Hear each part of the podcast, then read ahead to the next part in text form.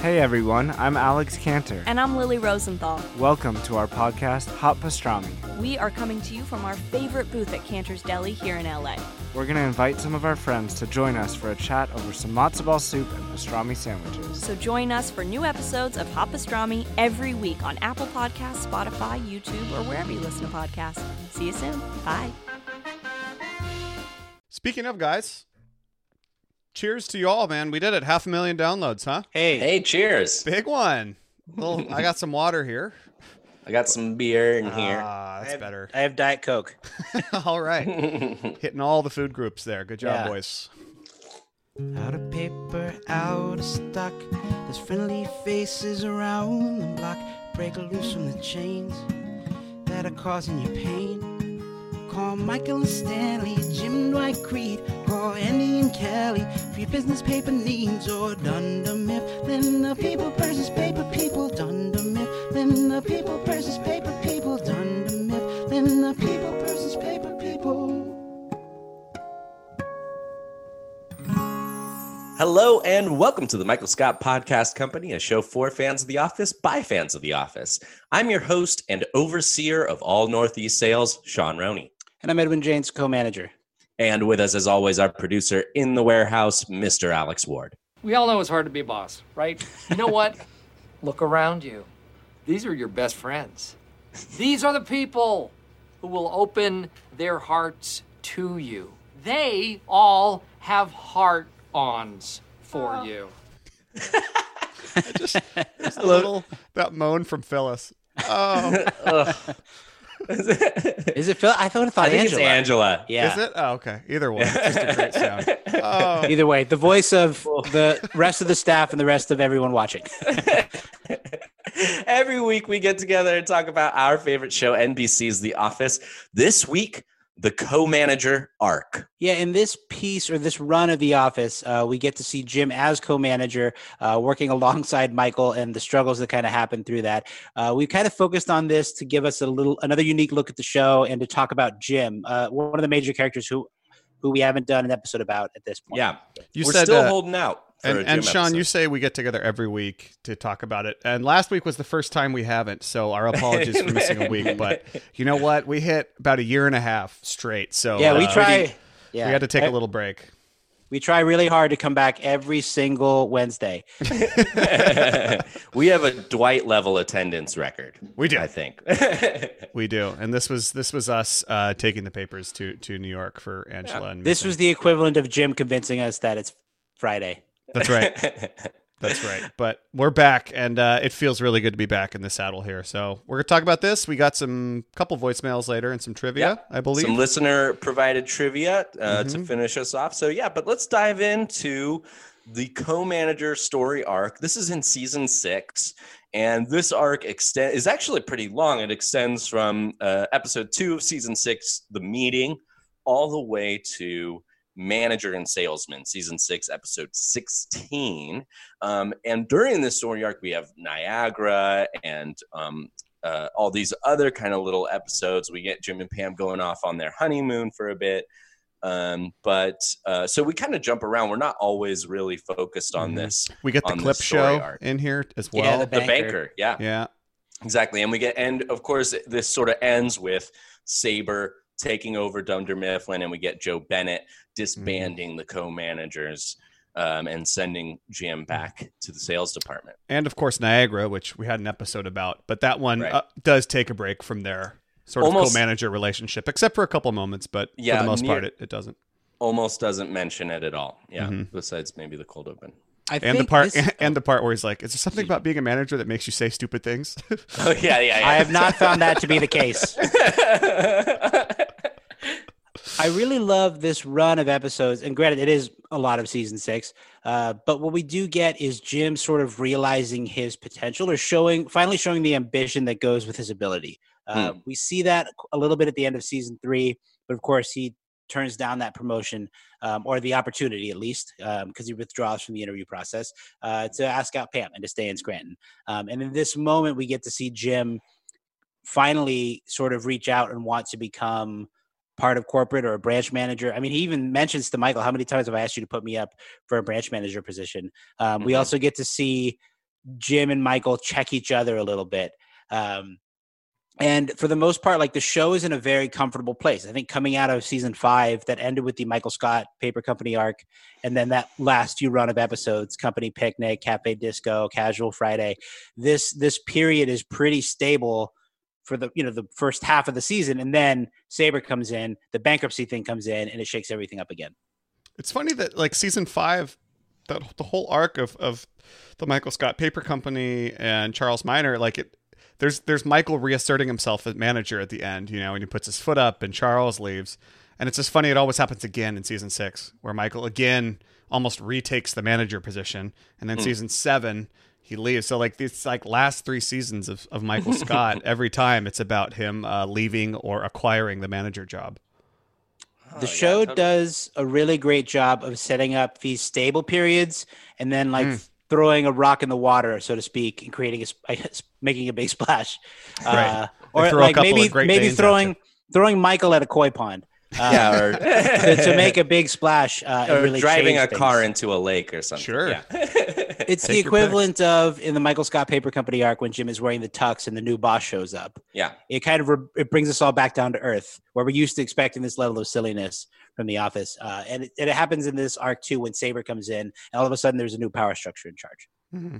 Definitely, and I think that this arc too. There's a there's a slight uh, foreshadowing of this arc in Survivor Man. I think where you get Jim sort of sort of acting in a manager role, trying to decide, um, you know, how to handle birthday month um, while Michael is out of the office, and you know he gets everybody's upset about it, and you kind of get this moment between Jim and Michael at the end of the episode um, you know, Michael sort of being like, "Oh yeah, you know, it's harder than it looks," and you know, you'll you'll get the hang of it, sort of. Um, Jim's always extremely confident and kind of thinks that he knows better, and um, I think it's really nice when we get to see him struggle, um, and uh, and maybe he doesn't know as much as he he thinks he does. Yeah, we see Jim uh, for most of the show before this is fairly concerned with being likable and neutral within the office. That's sort of the the the mode that he's he stays in. And the manager's not really about that. I mean, Michael, although he cares a lot desperately about being liked, um, he certainly does a lot of things as a manager that he knows people won't like.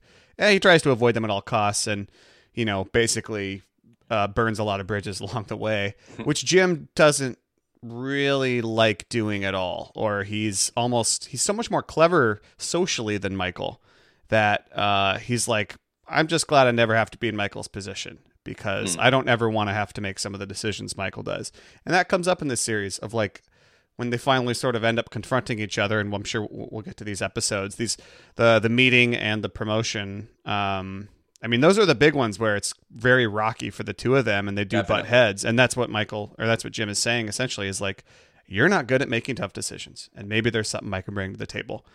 And uh, Michael's like, all right, give it a go, make a tough decision. It does sort of question this idea of how loved or liked Jim is within the office. We have no reason to really think that he isn't liked or loved within the office. Um, but when he gets up in front of everyone and has to make these decisions, they kind of spring back at him kind of immediately. Um, the voice of the collective ensemble in response to the decision that Jim makes is so much louder than it would be in season one or season two. Right? You think about making a bad decision or a decision that the office staff doesn't like. Think about healthcare, where they all just have to walk out Mm-hmm. Well, Michael is drumming on his hands and knees and trying to think of a surprise. Yeah. Um, yeah. versus this, where they all basically throw it back in Jim's face and they have to go in and and recalibrate recalibrate with beans. Right. what does a bean what does a mean? Bean mean? well, well you know, to- you know, Toby's not involved with this. I just wanted to draw a picture of it. Just wanted to draw a picture. that is such a. Oh my god. Oh god. That little well, tuft of hair he puts on it. That picture is so funny. Uh, let's let's jump right into the meeting, season six, episode two. Um, this episode sort of begins with. Um, you know, uh, David Wallace is in the office, Jim and he are going to have a meeting, and Michael's trying to figure out what this secret meeting is all about. Um, Pam knows about it. Um, she wishes him luck. Uh, but uh, but we we find out that Jim is sort of uh, well, well, one we find out that Jim has gotten another offer somewhere. That's a really small. Right. That's kind of a throwaway line in this episode, and I want to talk more about that. But um, Jim has essentially come up with some plan to, uh, you know, ever since they absorbed all the all their clients from the Buffalo branch, um, after that got closed after the company picnic, um, they are going to. Jim would like Michael to become uh, the overseer of all Northeast sales, uh, as David says, and uh, and Jim would become the manager of the office. But because Michael's been kept out of the loop, he sabotages this. Yep. Love inside jokes. Hope to be a part of one someday. It is amazing to think that this proposal that Jim comes up with has Michael in the Jan slash Ryan role. yeah. Uh, Yeah. and Jim as the as the regional manager. Leading, of course, to the uh, one of my favorite scenes in the whole show: Andy preparing the cheese platter, the entire meeting. Something a meme that's been going around on social media recently is people noticing that you can see Michael peering out from between the crack of the tablecloth during the what meeting. really? Yes, I've never noticed. I noticed had that. never noticed it either. Yeah, yeah. And I'm rewatching uh, and prepar and preparing for this episode. When you catch it, it's so fleeting, but it's just a pair of eyes between the little crack. It's so funny. There's also as uh, rewatching that episode too earlier today, like as Andy's rolling the cheese cart through the the, uh, Mm-hmm. the office, like Kevin comes up to it and he's like, "Oh," Yeah, and he's like, yeah. The sound he makes. Andy makes such a funny sound to Well, and get Kevin- Stanley Stanley says, "What do we have here?" What? Yeah. Rolling cheese through the office. They get so excited. They do a really good job of of uh, of playing up where if you, if there's food, it will bring people in. Yeah. Why do you always assume I have diabetes? I don't know, your frame, your build. Why don't you have a glass of apple juice and tell me you're not a diabetic? uh, I mean, well, what do you guys think, first of all, about Jim's plan to not tell Michael what he's thinking and go directly to David, David Wallace with this whole sort of like recalibrating the, the, the manager positions? It makes sense given that Jim and David Wallace seem to have a good friendship, a relationship kind of even outside of their sort of corporate structure, going back to cocktails in season three. David Mhm. always seems to like Jim. Um, it makes sense that Jim would try this. Yeah, they both got a smooth jump shot. They both like talking things over. Yeah. uh, yeah, it, it's a weird proposal. Um, did did Jim also propose that? By the way, we're gonna need to build me an office in Yeah, in this office. It's well- strange. How did that come about? I wonder if it's that. Yeah, it's as if it's as if the plan is for Michael to go to New York, basically.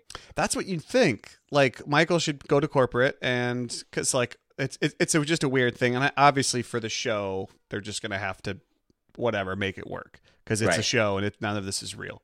But- At the, at the same time, like to Jim for, to negotiate, like, all right, we're going to need two manager salaries at this one office. I mean, it, Yeah. it goes on to a long list of things that an, uh, David Wallace in real life would probably never do.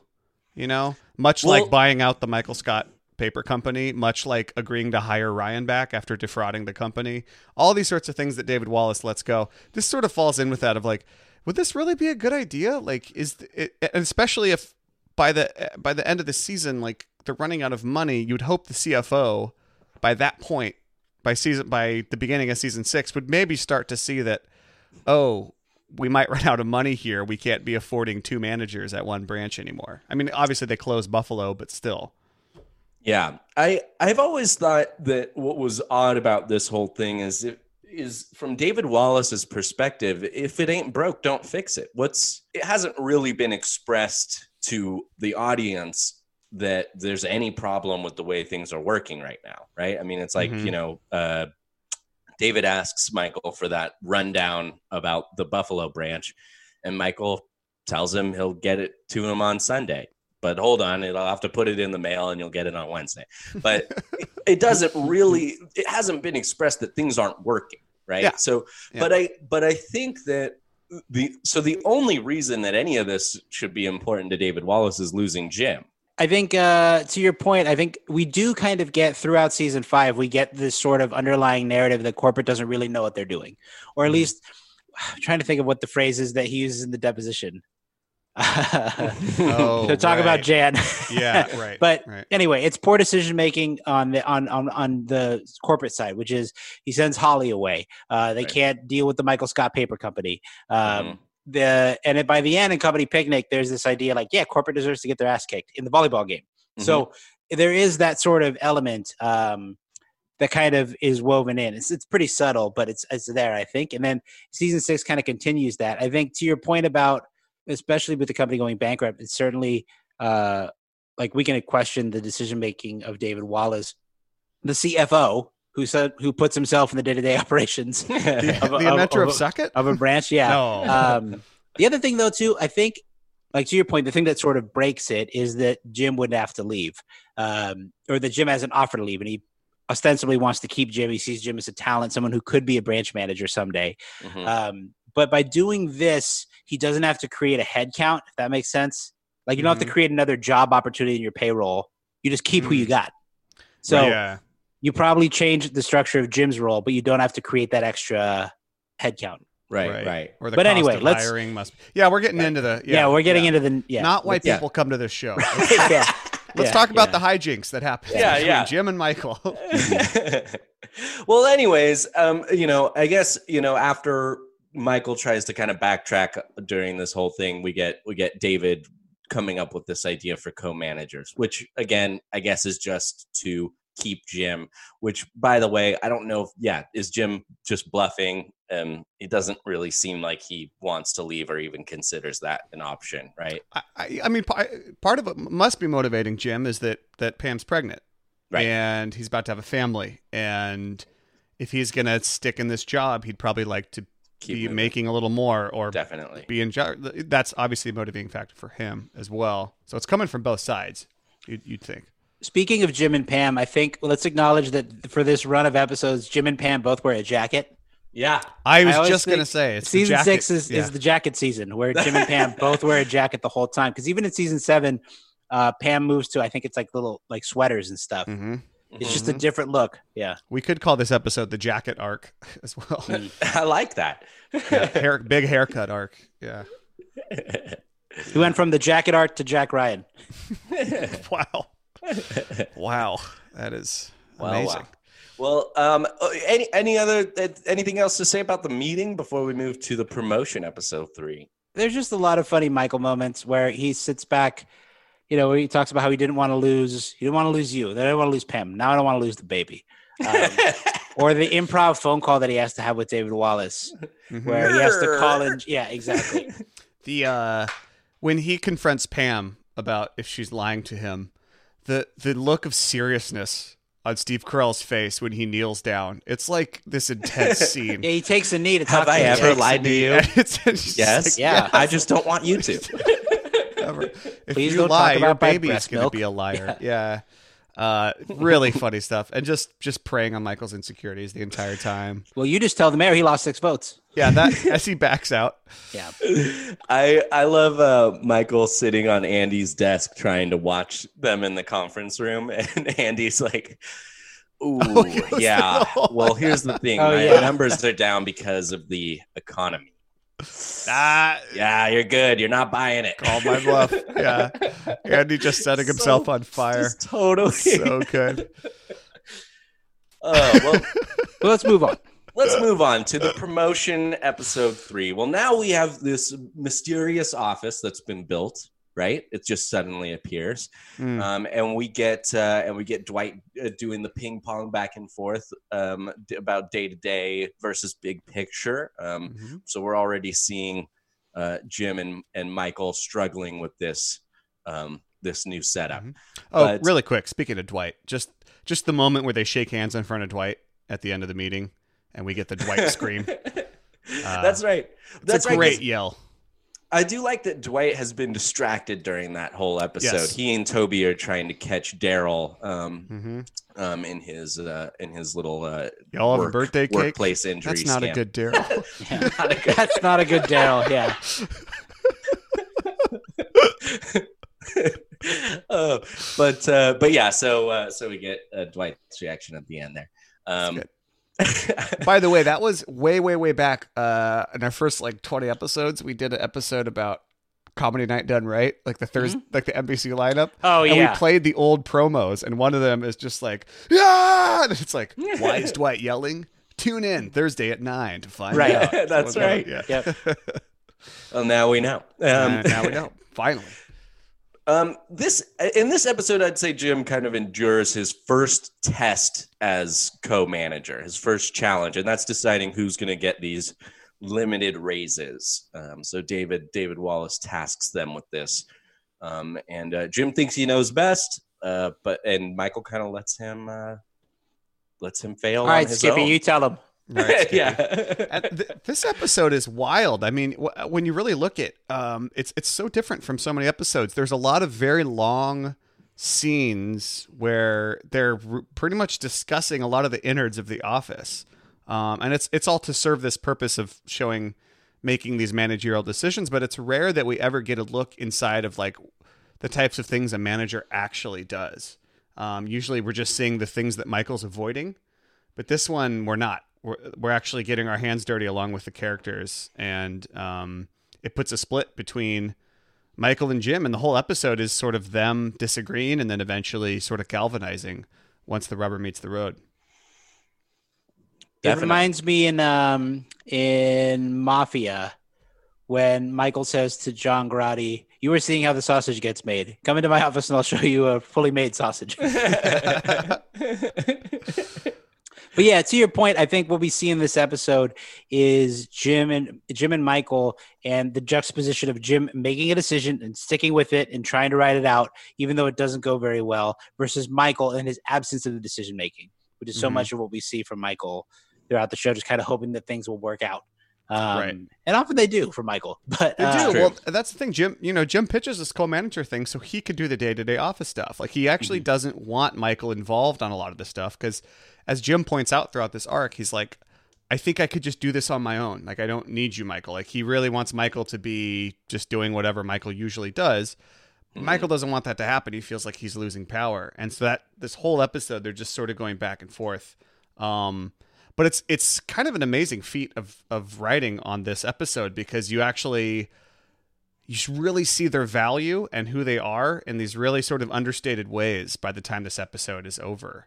Um, they have an hmm. exchange here that I think pretty much sort of sums up everything. I, I feel like for the, for these two characters, where they're talking about they're sort of having that breath of air in Jim's office, and there's like, you know, how you holding up right now? Like scale of one to ten, how are you? And Jim says four. Oh, what are you usually? A six. How about you? And he's like, usually I'm a ten, but I feel like a zero.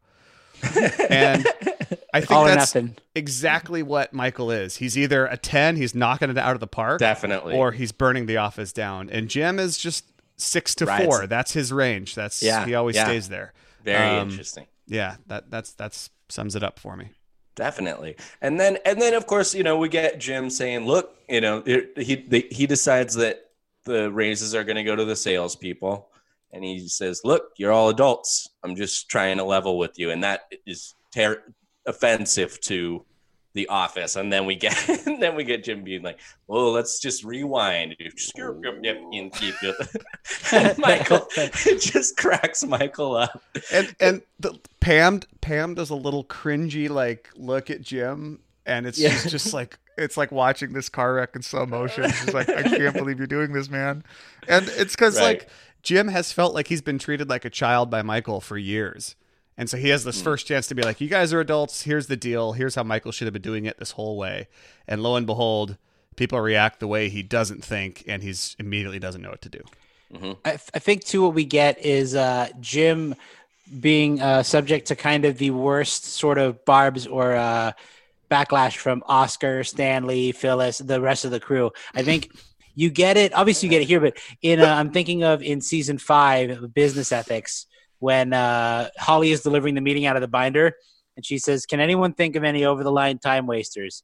And I think, uh, and Stanley says, "This meeting," and Andy goes, Yeah. "Hey, oh." Michael pulls her aside and he says, "You can't set him up like that." Yeah. there is an element that like you're you're speaking to this group of people that's going to pounce on your every word. Yep. Right. And nobody knows better than Michael. Mhm. um, but anyways, we kind of get uh, after this. Michael is, you know, feels a little empathetic towards Jim. Um, they both um, they both uh, hunker down in Jim's office with uh, with Jim's new uh, best boss ever mug and full of gin. Um, and uh, and we kind of get them uh, maybe realizing that you know maybe Michael realizing that this wouldn't be so bad having to share. You know, I, I think he said says it to him. You know, I used to have to do Mhm. this part alone. Right. Yeah. That's solidarity. It was the Yeah. worst. Right, right. So, you know, but also Jim maybe appreciating Michael more and realizing just how difficult his his job really is. Mhm. So, so uh, yeah, I think that uh, by the time we move into well, after this we've got Niagara and a few other episodes, but by the time we move to the Lover, episode seven, Michael and Jim are kind of working well together at the beginning of this episode. Yeah, they sort of find their role and they find the way they they work together, and we start to see them. Uh, Michael going out on his own. Jim wants to go out on his own. That doesn't quite happen until a little bit later. But yeah, they've they've sort of figured out uh, how they how they're going to operate in the office by this time. What happens so much in the rest of the episodes uh, leading up to the manager and the salesman is the show finds a way to write one of them out of the office or out of a situation in some particular Yeah, they way. do. So they manage to take them away from a situation where both of them have to weigh in on the same uh, on the same decision or the same topic or the same situation. Um, it's very it's very like deftly done. Yeah. Yeah, yeah, for sure. I mean, it, it, it's good that we're not just kind of repeating the same uh, plot line over and over again of like the power struggle between between Jim and Michael. Um, we get uh, we get uh, several times where it's just uh, Jim on his own um, while Michael's out in the world.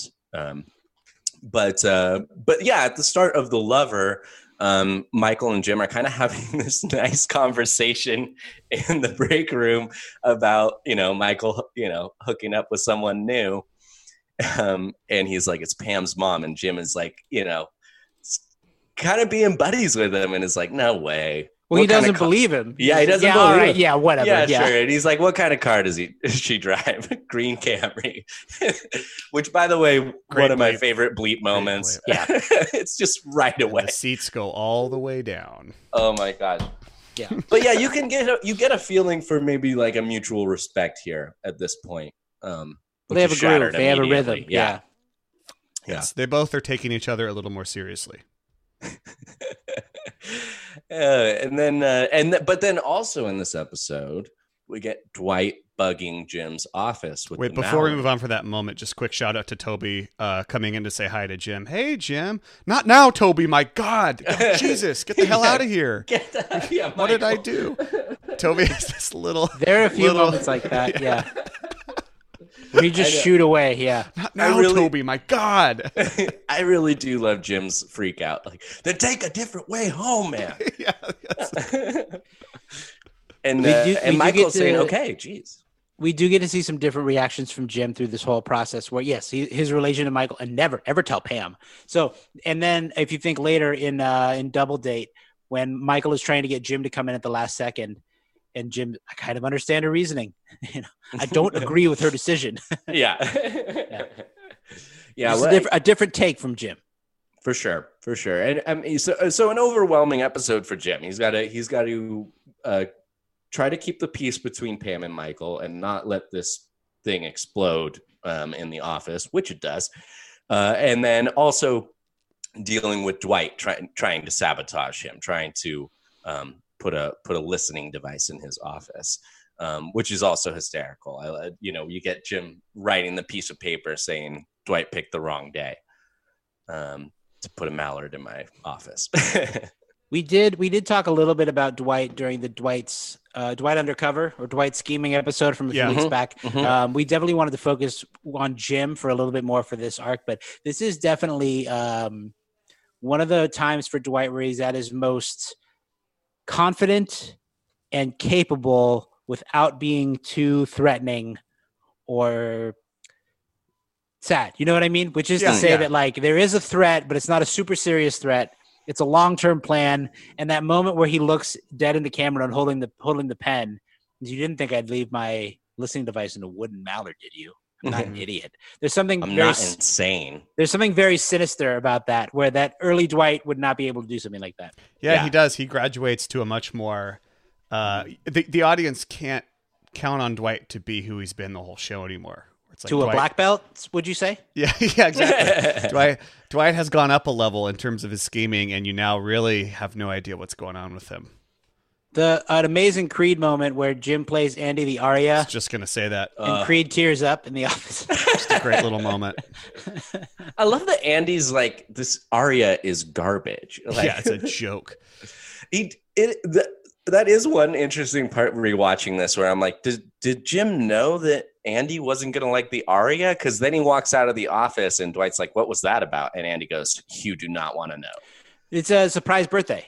Right, Mhm. right, right. That's It right. would only make you mad. Trust It me, would it would only- only make you mad. And they're Yeah. pointing at him and gesturing, and Yeah, Dwight's yeah. freaking out. Yeah. Um, but uh, but yeah, I love that whole bit. Any any other moments from uh from the lover? Well, we we find out that Dunder Mifflin has a paper mill in Peru, and they're- Oh yeah, yeah. that was a Yeah. hit job. If Yeah. you read the Dunder Mifflin That- press release, it clearly states they had absolutely nothing to do with that particular cancer cluster. Cancer cluster. My Before we move on to the next episode, a pattern of disrespect and inappropriate behavior. There That's you go. The Thank, phrase. yes. Thank you. Yeah, my friend Pat took a turn. Yeah, Yeah. my friend Anna Pro bought a Prius with his behind neighbor. Does this help Mm-hmm. you? Yeah. really? But any, but anyway, let's move on to what Koi Pond. Koi Pond, season six, episode eight. Um, we get uh, we get Michael trying to micro co-manage Jim. Um, I love that whole part where he's like trying to get him to wear a different watch. He's like, these people care about style. You're trying to sell success. Jim's like, and paper. Yeah, and, and he's like, Um, yeah, what are you going to call him, Dave? No, what's his name? Dave. It's Mr. Bouchard. They're very formal. Like we do we do see Michael's definitely micromanaging, but I, watching this again, I was like, oh, Michael's coming across actually really competent. Like Mhm. if I was in Jim's position, it'd be like, well, you maybe you haven't gone on this level of a sales call in person, Mm. and trust Michael because Michael obviously has these relationships with people. Uh, it's a tankard watch. I highly recommend you wear that yeah, that's right. and uh, he but i think it's it almost makes sense when michael's like it's not about the it's not about the paper like this is Mm. about this relationship and i think that's probably true you know at, at a certain corporate level when you're doing that kind of thing we do Um, get to see um, at the end of the episode as well, where Jim says, "Maybe I'll never be as good a salesman as you, but at least I need a shot." And Michael has that moment where he says, "Jim is jealous of me. Jim Yeah. is jealous of me." Yeah, that yeah. moment of recognition is so is so pure from Michael. Yeah, I wish he'd fall in the koi pond. Then he'd have to wear one of my suits. Be too short on him. I look amazing. yeah, and I love this episode too, be, just because of the way they play with the, the. There's a couple of twists and turns where you think that Jim is protecting Michael by trying to keep everybody from watching the security footage, but then you realize that Jim's really looking out for himself. He Mhm. doesn't want everyone to see him dodging. Um, dodging Michael as he falls, and I think I think that Jim knows that, right? oh he knows Oh he knows yeah, what yeah, for sure. yeah. for sure Yeah, yeah, yeah. Yeah. Um, so, you know, I mean, I don't know. I, I think it just is uh, interesting. You know, Jim's still looking out for himself, right? Oh yeah. It could only be you. It's funny because by the end of that you know when jim was like look i wanted to go on my own anyway right. and it wasn't actually that michael forced himself to go it's that the client asked michael to be there That's true. Um, so this is like there's just still growing pains, you know, this far into this arc, even of just like, well, Jim, you're not really the man. People still don't see Jim as the manager. There is a uh, there is a unique development where at the beginning of this arc we see Mike or Jim try to stop all these conference room meetings, Mhm. and Michael responds by having a meeting in his office, with one of each. Uh, Yeah, one of each. what we see as this evolves is that Jim doesn't. Stanley, what's the last thing Michael said before I came in here? if you don't I smell back? this, you're fired. um, but what we see from Jim is he just presides over the nonsense to some extent. So when this Yeah. koi pond meeting is happening, Jim is there, but he's not. Um, but he's not stepping in to stop it. When Dwight gives his annual demonstration of this year mar- martial arts, Jim just sips his coffee and lets it play out. When Mhm. Recyclops happens, uh, Jim just watches. And so there's an element of Jim just kind of presiding over the nonsense that is the office without really trying to impose his will on it, which I think is really interesting considering how much he tries to stomp out conference room meetings at the beginning of the arc. And then at the end of the show, when Dwight comes up with his no nonsense policy. I don't know. I mean, anything else about Koi Pond before we move on to uh, Double Date? We do get the element of Jim trying to teach Michael how to make fun of himself. And it starts out so great. Kids in high school still call me ponytail from the time I got my ponytail stuck in a power drill. Yeah. Uh, or God, uh, he's what, like, a I great, also what a great image of oh man. I also fell into the fountain at the Steamtown Mall. fell into the singing fountain. Can you just kick me out of the meeting? Yeah. wait, I'll wait, I haven't finished writing it yet. Did you sneeze it off? Uh, Another moment from Koi Pond that that I don't know if this happens to you guys, but moments where I've never laughed before, and I just I laughed for the first time in a moment because I had I don't know if I hadn't noticed Mhm. it or something. It's near the end of it when Meredith and Oscar are walking out of the kitchen, and they're making fun of him, and Oscar's like, "Jim, I think I'm in your way," and he does the little thing, Yeah. and Michael's just sitting there and he just goes, "Oscar's a douche." yeah, that's true. I do love that It's such a funny. it's like, ah, no, he's all right. Yeah. The the moment in this arc that, and I think I, I I don't remember exactly where it is. I want to say it's in Murder. Uh, that made me laugh in a way that I had kind of forgotten about or was not expecting. Was when Michael gets up and leaves a meeting, and Dwight gets up to follow him and says, "He needs me." See, save times infinity. yeah. But anyway, Murder. Yeah, I mean, a double date is episode nine. I don't, I don't know if there's t- a ton there. I mean, you just, it's kind of a little bit more of Jim just trying to be the one to keep the peace. Um, but, uh, but moving on to there yeah, well, there's an element of Jim and Pam, Jim, Jim and Pam, Jim and Michael both being written out of the office, so Dwight Mm-hmm. can kind of make his play for everyone's attention by doing favors. Um, there, yeah, exactly. But Yeah. just that element of that you write them in, you write them out, so the different things can happen at the office as they need to. But anyway, let's move on to murder. Uh, yeah, murder episode ten. Uh, we get, uh, you know, I mean, I love too this uh, this idea that we've kind of skipped over a few um, uh, situations between Jim and Michael. You get Tube City, which is uh, Michael building tubes all over the office so that hamsters can. I love my my um my home Wi-Fi network is just called Tube City. but uh, uh, uh, I, I love that. Yeah, you get Jim saying, you know, being co-managers is a give and take, you know, and one of the situations that I had to, uh, you know, uh, I or I don't we, I don't have the line in front of me, but yeah, he owes Michael one. I give, he takes. Ye. Um, so as everyone is learning that Dunder Mifflin may be going bankrupt, Michael tries to distract the group with uh, his murder mystery game. very much a calm before the storm um and it's in the background is simmering this whole time of like wait what what is this news? And it even early on we get the whole thing where they can't finish the wall street journal article. Oh, you mean the wall? the wall. I love that. Yeah. By now you've all seen the article in the journal. journal. I just want to stress that it's all conjecture. If there's any concrete news you'll know asap erin do we have the journal? Your feelings journal? You told me to put it in the time capsule. Did you? Michael he means the wall street journal. Oh the wall. Amazing. Amazing stuff You're gonna have to be more specific, Dwight. I get like 80 meals a day. Or uh, yeah. Also, Uh, in this in this time, peak Michael and Erin. Yes, so great. Definitely. Uh, Yeah, Erin at her just kind of earnest, uh, best, uh, and and Michael just at he's engaging so much with with the reception. It's like Is it he when- has that dynamic? Yeah. Is it when Michael gets the? What's the moment when Michael's in his office? It might be when he gets the rum with the parrot on it, Yeah. and there's just a shot of Erin, and she does like a kind of slides out of frame in the back. Yeah, he he holds it up to show Erin. She goes, "Fun." that, that is so. The way she That's- moves out of frame is so funny. That must be Fun. during the the lover. That's what Jim and Yeah. Pam bring Ah, back. coco leche. Yeah, yeah, and then she does the Oh, thing yeah. where she pushes it back at Pam. Oh, like she kind of is like, let's take that down. she asks she asks Michael if he she if she can put it out, and Michael says, "Yeah, thanks for asking."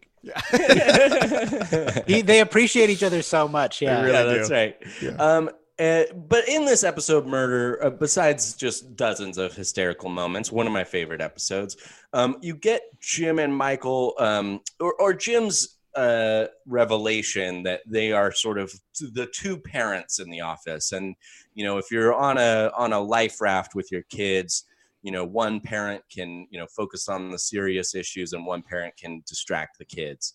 Um, so that's kind of how he justifies what what Michael's doing with the murder mystery game. Which is funny because Jim's supposed to be day to day and Michael's supposed to be big picture. Very true. that Yeah. switches here. Yes. it, it- they never seem to really fall into that um, that those exact roles. But um, but uh, but yeah, I'm just pooping. You know how I be. but yeah, you get again Jim realizing that maybe Michael knows more than than he gives him credit for. You mean in terms of just making the play of like, look, we need to just like keep this going until we know for sure, so we don't like freak people out because everyone's livelihoods feels like they're at stake here, and everyone's like, this isn't like, uh, there's going to be layoffs. This is this company might be done, deleted, you know, over, Yeah. and um, everyone's sort of wrestling with that. Do you know what's Um, hilarious when you say it's about their livelihood? It, it makes so in the the promotion, or no, it's the uh yeah in the promotion when they're going back and forth about the raises. Mm-hmm. They go into one of the offices or the conference room to regroup, and Phyllis says, "This isn't a game, you know. This is their livelihood." Yeah, yeah, And now, if you look at murder, like, oh, this isn't their livelihood. They're focused on it's a game. right, Mm. right. Oh, Phyllis called out. Well, that's because they weren't being distracted, and so they were able to uh, mad at Jim and Michael instead. Um, yeah, I mean, any, anything else in murder? I mean, in terms of the development of of of this story arc, or Jim?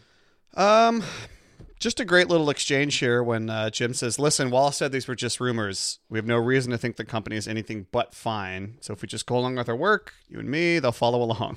Monkey see, monkey do. That's it. Monkey pee all over you." The way Jim just goes, "That rhymes." So what do we have on the docket today? That rhymes. There, yeah, and then we get the call between Jim and David Wallace, where David Wallace is pretty upfront, where he just says, "We expect to be completely mo- out of money by the end of the year, insolvent." Hmm. And then It's- Jim responds by saying, "All right, well, I'd like to pitch you on, uh, run this pitch by you for a chain of grocery Right, stores, right, something like that." Jim's response to everything is to work like on what's immediately ahead of him. He doesn't Mhm. even see the big picture, so to speak, that the company's running out of money. Like he's still focused on the day to day. Like, and it's something interesting that Jim has to kind of learn a lesson a little bit um, to Hmm. think a little bit bigger. Great quote from Michael too. Games have the power to distract people from stressful situations. Battleship got me through my parents' divorce. Operation got through through my vasectomy, i.e., my operation. yeah, so there you go. Uh, so um, yeah, moving on to uh, the shareholders meeting, episode eleven. Um, we get again, just like Edwin was saying, you get um, Michael is leaving to go to the shareholders meeting. Um, something that he's very excited about, um, and we get uh, and we get Jim staying behind. Um, and uh, and this is the I'm, now I'm now I'm mixing up this one and and Scott's tots. We have uh, oh Jim is being undermined by Ryan in this episode. Yeah, yeah. This this I was so surprised looking back on this one that Jim didn't want to go to New York in any sort of way. You would think Right. that he would want to have some more FaceTime with the execs. Uh Granted, or maybe maybe Jim had the foresight to know that this was going to be a pretty bad meeting, yeah. um, and that it was not the moment to show yourself to your shareholders. Um, but I thought the moment where Michael uh, and you and you and you and you and the guy says car seats eight, and my, he the says uh, limo seats eight. yeah, Michael says Jim and Pam and Ryan plus a guest. And uh, Jim and Pam are like, no, we're good. And then Ryan says, I'll use it when you're done. But Jim and Pam just immediately opt out. They don't even think about going. Right. Uh, but it does create that situation um, where they're split again.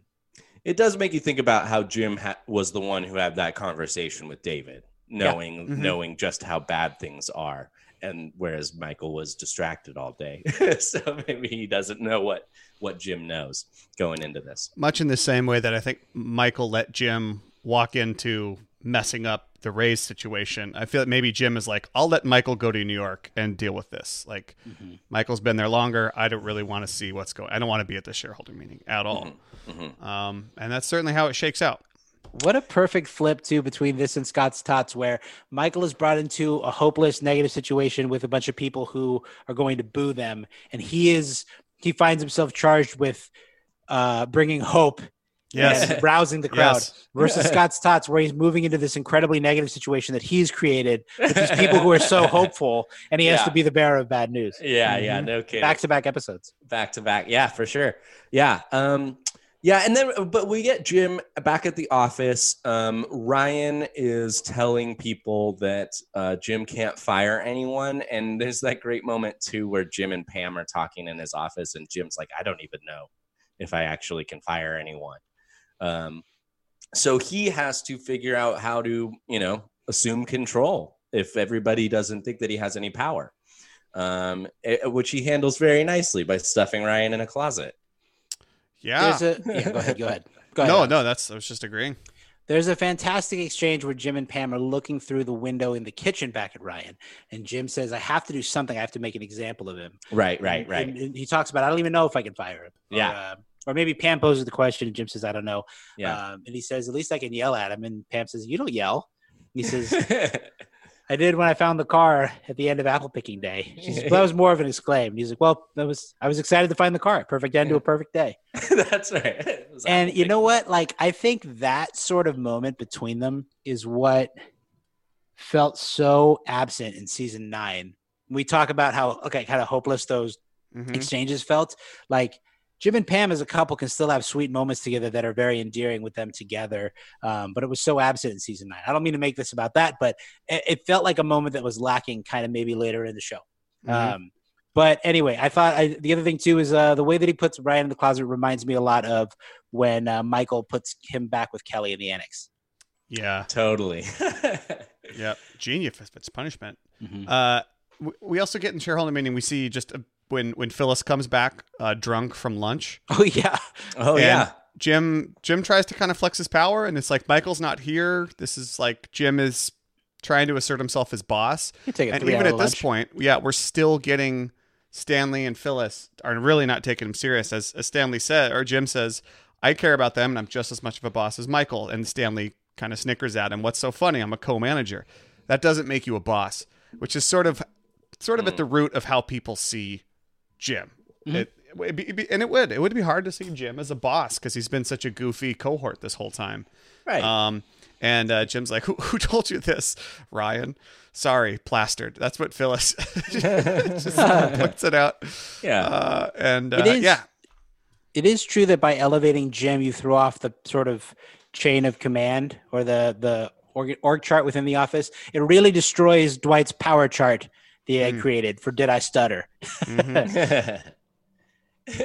yeah, and also too, I think this is Jim. You know, using his. You see a little bit of prankster Jim here. Yeah. Right. It it seems like he's sort of adapting. He's like he's realizing that, um, that uh, that uh, yeah, he can be creative um in this role, and uh, and and that'll be uh his strength, especially when dealing with with uh, somebody like Ryan. Um, but yeah, moving on to Scott's Tots, episode 12. Again, we get Michael out of the office, um, going to visit the Tots. Uh, and instead, now we get Dwight messing with Jim again. This is his a this is his um, employee of the month scheme. What a fantastic uh, plot from Dwight. Yeah. Um, we had someone reach out. I'm uh, I don't have the message right in front of me or right at hand about how they love Scott's Tots because of the of this particular arc and I or this particular uh, B storyline. Uh, and I think Mhm. it's a great call out. Some people avoid this episode altogether, which I think Right. is crazy. But uh, but I love I love it's it's it's similarly cringeworthy to have Jim in this terrible situation. Definitely, And, yeah. uh, we're definitely going to do a Scott's Tots episode at some Oh, point. yeah. So we probably won't talk too We don't have to dig it, too and- deep. Yeah. But uh, but yeah, again, you get uh, you get Dwight. Actually, I, ju- I just will say it's a successful scheme by Dwight. Right. For the most part, he succeeds in making Jim look uh, look like an idiot or look like he's you know really selfish and um, kind of turning everyone in the office against him. Unfortunately, uh, he, Dwight is not able to convince David Wallace. David Wallace and Jim just have too tight of a bond, it seems. Even you get you get David calling Jim and yelling at him, and then uh, and then being like, ah, "I'm sorry, you know, I don't mean to take this out on you," or something. like Right? Yeah, yeah. yeah he's like you guys come over again we'll have some dinner yeah it's uh um so yeah dwight uh, is unsuccessful there um my uh, my favorite character in this episode is Andy. oh The real success from Dwight comes by getting Andy to say that it was his idea. yeah And Andy Mhm. kicks off the episode with such a great little performance from Ed Helms where he comes in, he goes, Dr. Tuna MD. The entire office has come down with a pernicious case of the Mondays. Yeah. And he gives the whole pitch for employee of the month. And then he sits down in the chair and Jim goes, You got anything else? And Andy just sits down and goes, Nope, gets right back up and leaves. And then he the way that he so good the way that he spins into the hallway and he says, Jim loved your idea or loved our idea. And Dwight says, Your Your, idea. Yeah. My, idea. So, Anyway, Andy Andy is a great in that episode. that is yeah he's spectacular uh, in that role as a pawn for dwight in his uh, in his grand scheme Oh, another quick Andy moment when uh, Michael, this back in shareholder meeting, Michael's practicing his spin move. And oh yeah Andy does the uh, Michael. Uh, he, he does the whole uh, announcement, and then everyone's like, "Don't do the spin. Don't like Hate the the spin." twirl. And then hate the twirl, and he's turning in his chair. Michael, the machine. Scott. Scott, yeah, um, after Scott's Tots, we've got Secret Santa, where uh, you know Jim is allowing Phyllis to be Santa. That's kind of like Mhm. maybe the only real power struggle between Michael and Jim. This episode does feel a bit more about his problems. Um, but at the episode, we learned that you know David Wallace and Alan Brand, uh, the CEO, um, are going to be let go, and uh, and no one really knows what's going to happen. That takes us into the banker, which is just a clip show, um, and then uh, and then we're moving into uh, Sabre uh, episode fifteen and uh, and um, uh, manager and salesman episode sixteen, where Jo Bennett realizes that these guys are both co-managers, and we'll have to do something about that. yeah. Wham we've, bam, thank you, Pam. we've done the whole, uh, you know, we've done the episode on the Sabre arc. But to me, I think, I, I at least I think we could probably just go straight to the manager and the salesman because that's really Definitely. what this all comes. This whole arc just sort of comes down to this, Yeah. and uh, it's funny that we spent so much time talking about the corporate structure and like the money part of it at the beginning because that's essentially how it ends. Is it just comes down to money again, uh, as Right. far as them wanting to take their certain roles and. It's such a funny reversal of what's happening at the beginning of the season when they're sort of fighting to be demoted um, at this point. Right. well, yeah, both of them want to be manager until they realize that um, you there is no uh, cap on commission for sales, uh, which means that they can make a lot more money uh, as a salesman. And and Jim's goal really is to yeah make money for his family. He doesn't really care about the power as much. And I think it's interesting the way this episode plays out. Right, Michael realizes that Jim's kind of tricked him into thinking the manager position is better Mhm. once Oscar reveals that the you know that there's no sales cap um, on commission, uh, then um, you know Michael wants the salesman job, but realizes that he can't deal with the lack of power or his own his own office or his own Erin to bring him uh, ants on a log and say who's hungry. You got to do something, man. You can't just sit there. it's it just comes down to an identity. Uh, this is this is a crisis of identity, really, for Michael more than anyone. Who, yeah, like you said, eventually realizes that his being the manager that's that's a lot of what gives Michael his own self worth and his own value. Uh, Versus Jim, a lot of his self worth and his value is wrapped up in Pam and their child and the family, and therefore.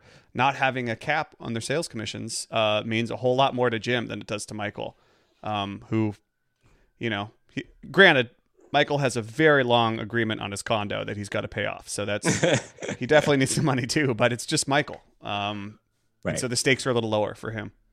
You think too uh, that we've been watching this, the Dunder Mifflin corporate structures decision making become increasingly questionable uh, over this span of time, and then we see this new company come in, and Jim and Pam, or Jim and Pam, excuse me, Michael str- uh, struggles a little bit under their corporate policies, the water bottles, the blocking of websites and stuff like that. Yeah. Um, but ostensibly, this new company, which has is much more in much better p- shape, it bought Dunder Mifflin. Jo Bennett comes in, immediately looks at the co-manager thing and says, "Uh, no, we're changing that." Yeah, So, two guys doing I- the same job.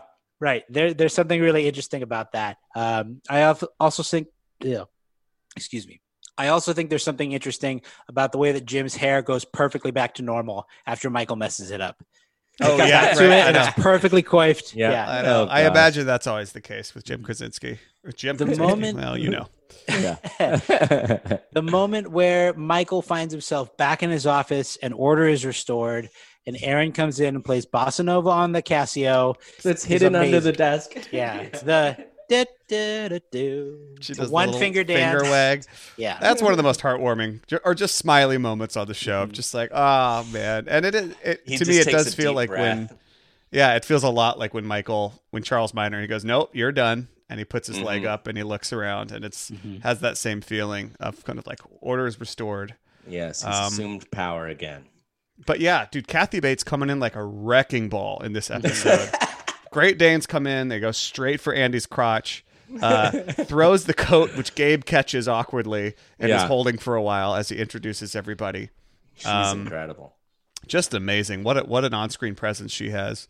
Um, and yeah, and and the way Michael it tries to just go into this sort of Florida slang and just starts making it up, you know, uh, is, is is amazing. And not really, you know, Jim doesn't exactly play that game uh, the same way, but it's just a this is just a great. Uh, the character of Jo Bennett is just incredible to place next to Michael Scott. Jo, there's books in my chair. well, look, I mean, uh, you know, that's pretty much the entire co-manager arc. And now that we've kind of gone through the whole thing, I, I mean, what do we gain out of this story arc? If if everything just kind of seemingly resets at the end of it, um, did Jim grow? Did anything change? I think that Jim definitely grows.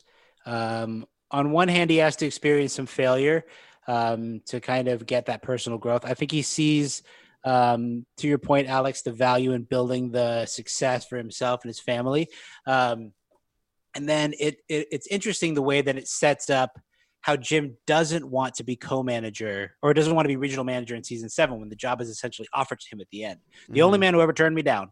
Um, uh, but at the same time, his ambition is almost delayed till season nine when Athlead comes up, Athlead uh, comes up, and Jim takes on this bigger, ambitious thing. It's interesting, you know, you juxtapose these different times with Jim and Pam going for their dreams and how much they support each other. Jim Mhm. supporting Pam in art school. Uh, nominally, if Jim was going to be put up for another branch manager position or had another offer somewhere, that might have involved them moving. Pam seemed okay with that.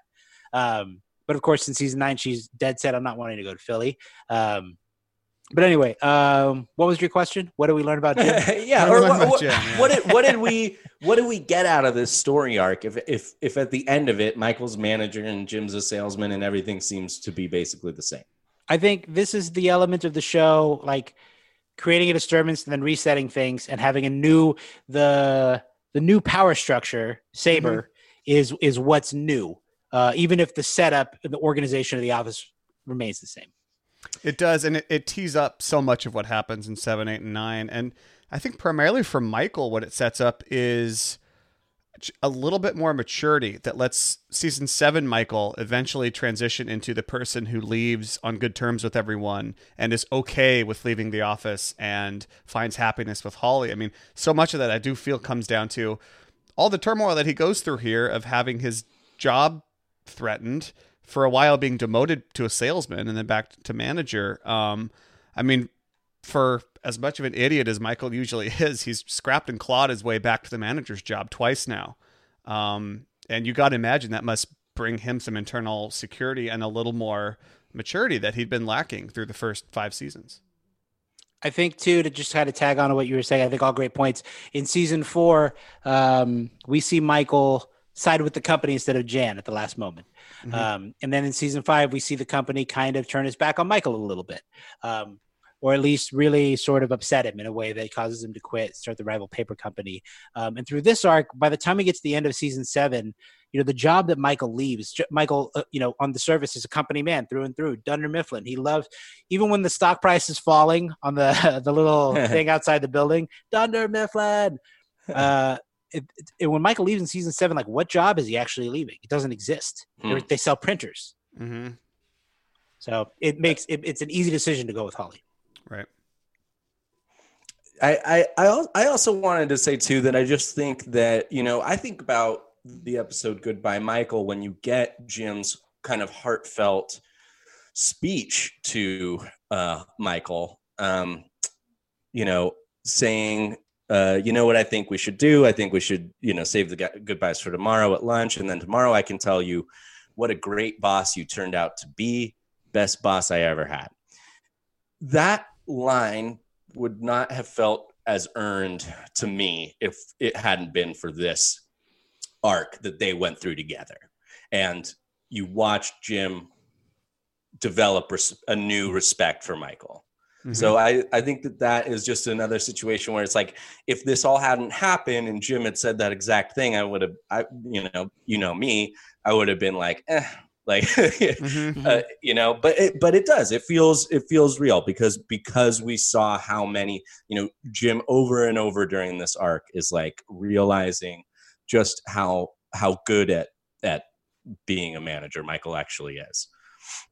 Yeah, and it, you know, as Jim says, he he tried to make it all happen without Michael having to help. Uh, like for instance, he hung out, he had out Jello shots at mile twenty three at the Steamtown Mall, mm-hmm. and then again, it happens sort of at the end when uh, Michael wants his job back. Uh, you know, it's it's funny. I used to stand in here and wish I was out there, and now I'm in now I'm out there. I wish it wasn't here. Well, the grass is always greener. Except there's no grass out there. It's just a farty dirt patch. After he's smelling Phyllis's perfume. Yeah. Or, I'm sorry, the side effects of the allergy medication. She sent an email. Yeah, she sent an email.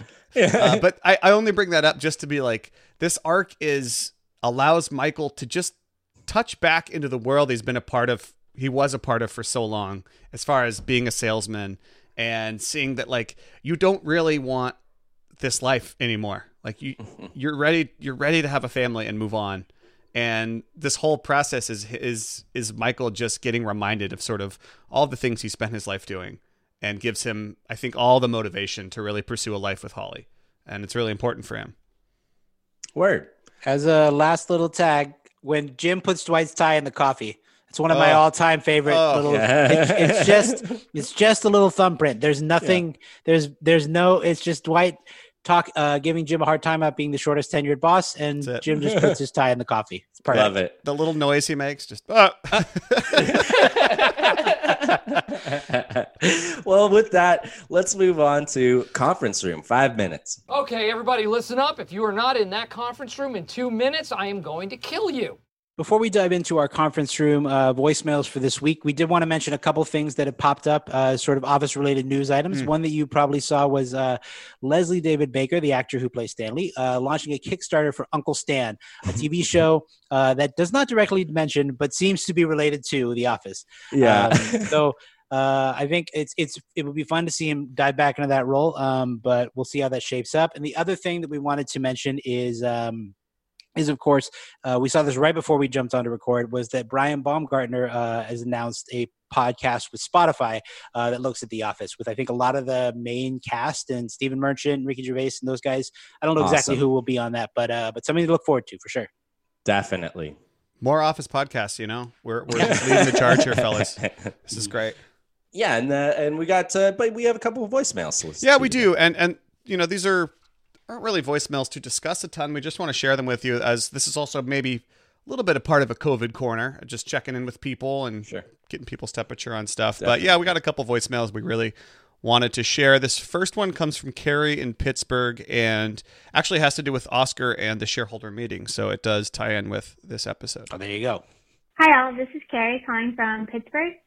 And I have sort of a hot take, I guess, on Oscar's behavior at the shareholders meeting, which you guys discussed quite a bit during the Oscar episode.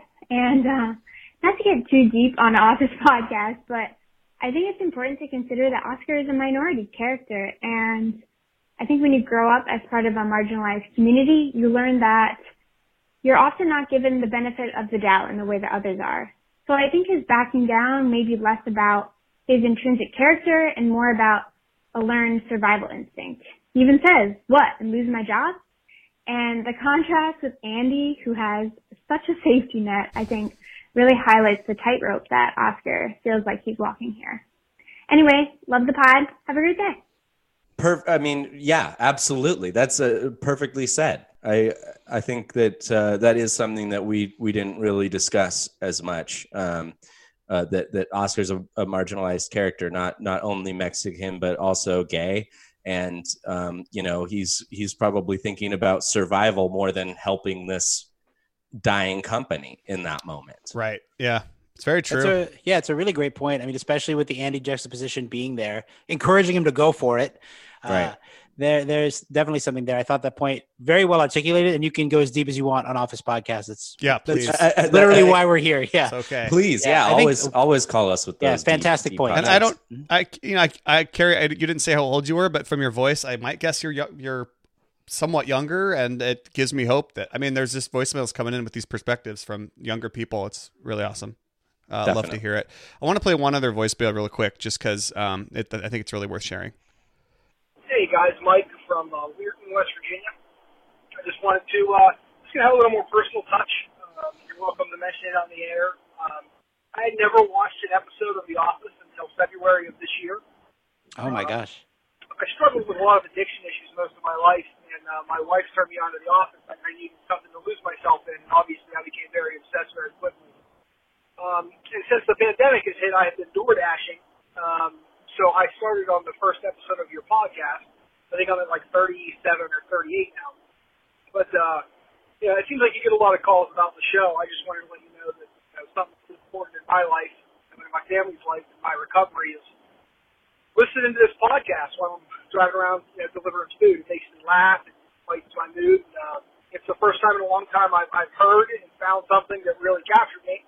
Uh, it means a lot. I hope you guys keep doing it. And, uh, hope to hear some cool stuff soon. Thanks. Mike, that's awesome, man. Thank that's you awesome. so much, yeah, dude. Wow. I mean, that, yeah, means a lot. Like we get like calls like that every once in a while, and it just means it, it just means the world to us. I mean, you know. Yeah, and I think I think I I, I don't think we play them to to toot our own horn, but it's it's more to play of just representing the the community of the office. And sure, while it seems silly that we do a podcast like this during these times, and it's like, well, who, does the world need this? It's totally. Sometimes it's not about does the world need this, but to hear that that it doesn't necessarily have to do about the office. It could just be connecting to something and being part of a community, and that really uh, it's like wind beneath our wings, and it's yeah. It's, we we really love hearing that. So thanks, Mike, for calling in and letting yeah. us know that. I mean, it really. I mean, honestly, like you know, I mean, it, it, yeah, it can get t- it can get tough to you know stay focused on this and get excited about this and then you get a call like that or a message like that and it just immediately reminds us what you know why we wanted to do it in the first place. So mm-hmm. so it just appreciated. Thanks mike. And uh you're doing great man. Doing great. Yeah anyone really living in west virginia yeah hit that doordash. The office is a place where dreams come true. Well um what do you say guys? You want to move on to some trivia? I'm ready. Let's do it. Let's go Let's just do our thing, collect our hardware, and get the hell home. Okay, so uh, this trivia this week comes from Molly. Um, uh, thank you so much, Molly, for submitting this. Uh, she did a great job. I love when people send the trivia this way. She writes the answers in white font, so um, that's very, very good formatting. Oh, thank you yeah. for doing oh, that. That is great. Um, Sean, I know Uh, you appreciate a good format more than oh, just about anyone I know. was know. a very well formatted email. There's even, uh, you know, she's using uh, bold text, and it's brilliant. Um, but let's dive right in. Uh, what are the names of Jim's siblings?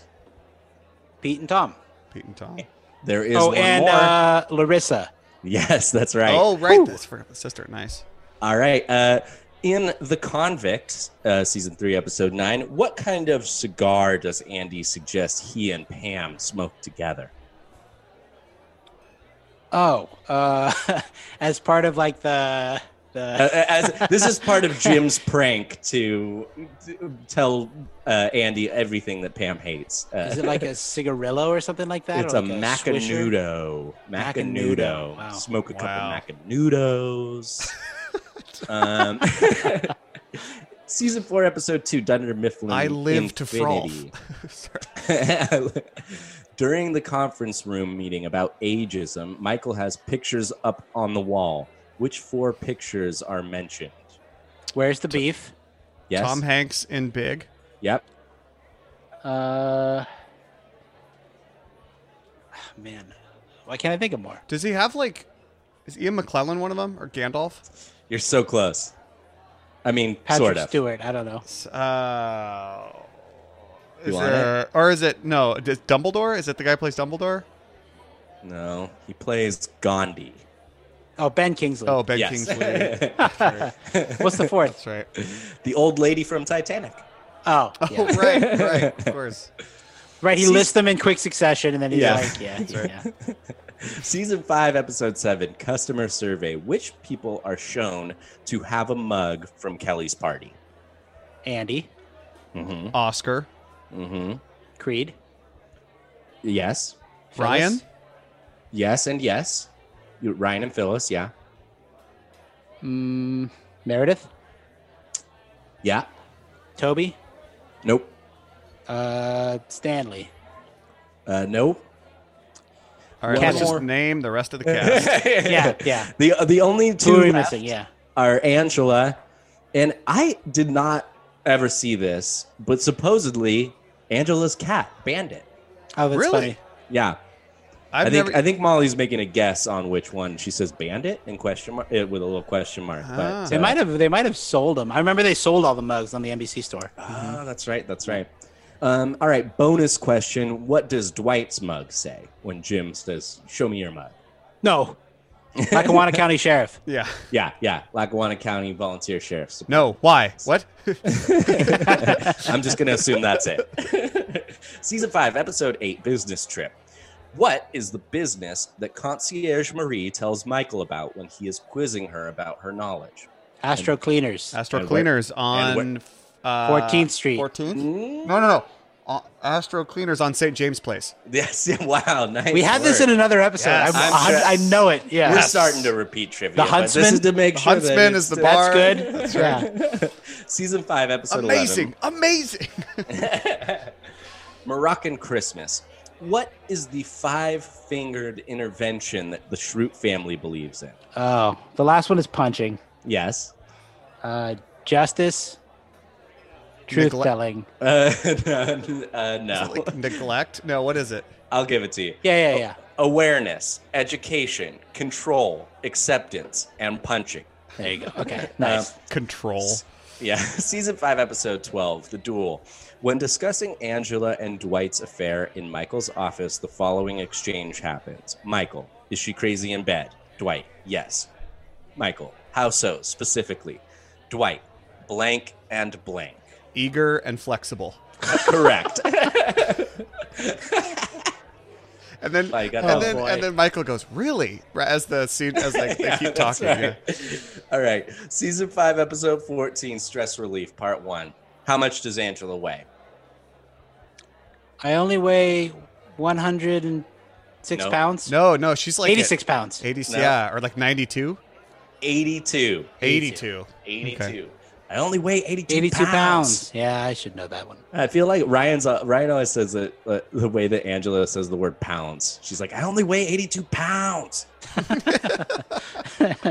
um, uh, season five, episode 15, stress relief, part two. Jim, you are It blank. like popcorn. Jim, you are blank and you weigh blank. Gumby has a better body than you. Boom, Oh, you're roasted. six foot six. You weigh 185 pounds. Uh, you you're six foot eleven and you Oh. weigh ninety pounds. Oh, okay. 185 pounders. Oh. The uh, Yeah, and yeah, you know yeah, what else? And you know, and, and six foot six from the University Yes. of North Carolina. Yeah, there you go. There you go. Yeah, we're mixing quotes. Yeah. All right, what is the order of the boom roasted jokes? The, the Oh. people. This is a, this is a very Whoa. tough question. Okay, so the last one is Stanley. Um, no, no, Andy, no. because Andy's after Stanley. That's Okay. correct. Andy is last. First one is Jim, Jim, yeah. Angela, No, it goes Uh, the Jim, next is Pam. Uh, Jim, Dwight. Oh, Jim, and Dwight, Pam. and Pam. Mhm. Failed art school. Mhm. Angela.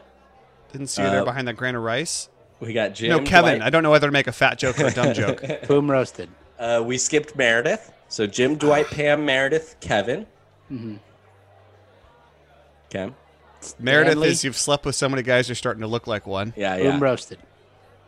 It's uh, it's Jim, Dwight, Pam, Meredith, Kevin, Creed, Angela, Stanley, Oscar, Andy.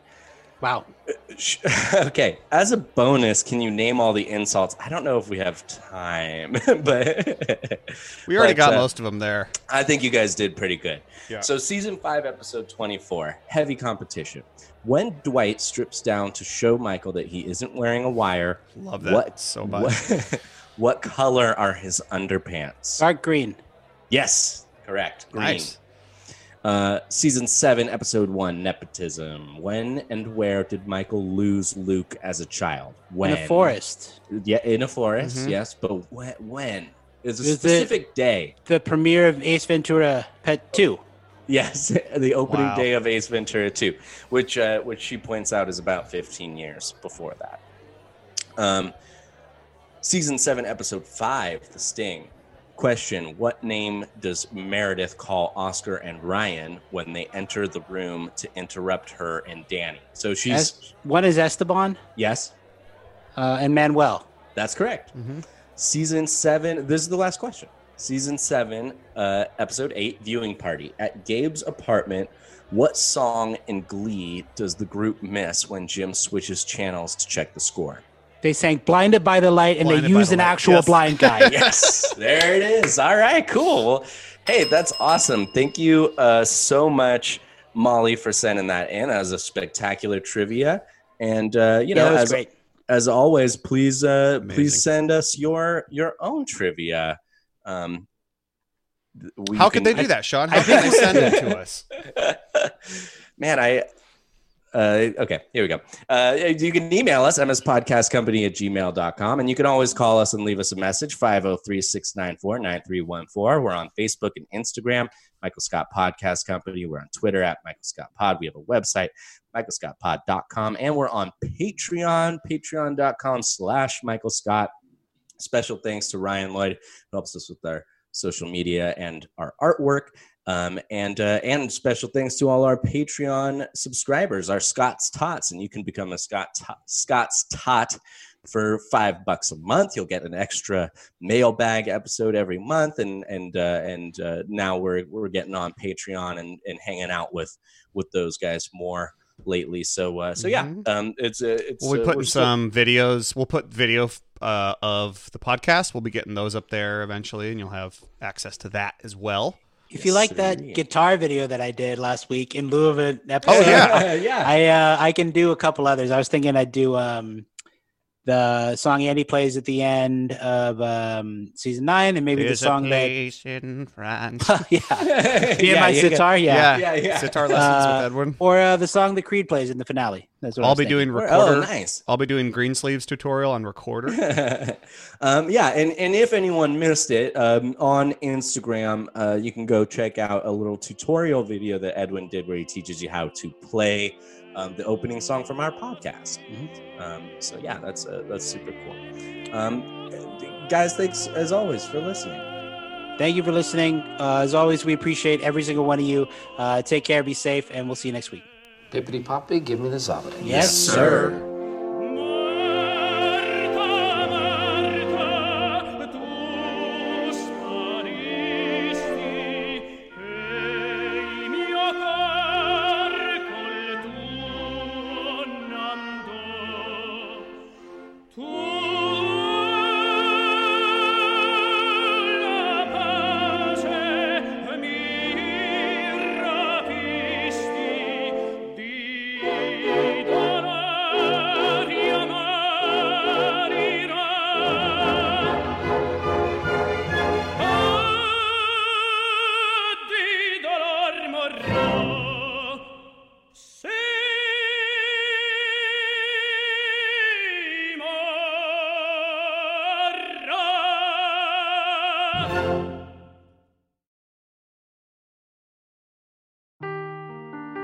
the truth never gets old. Introducing June's Journey, the free to play mobile game that will immerse you in a thrilling murder mystery.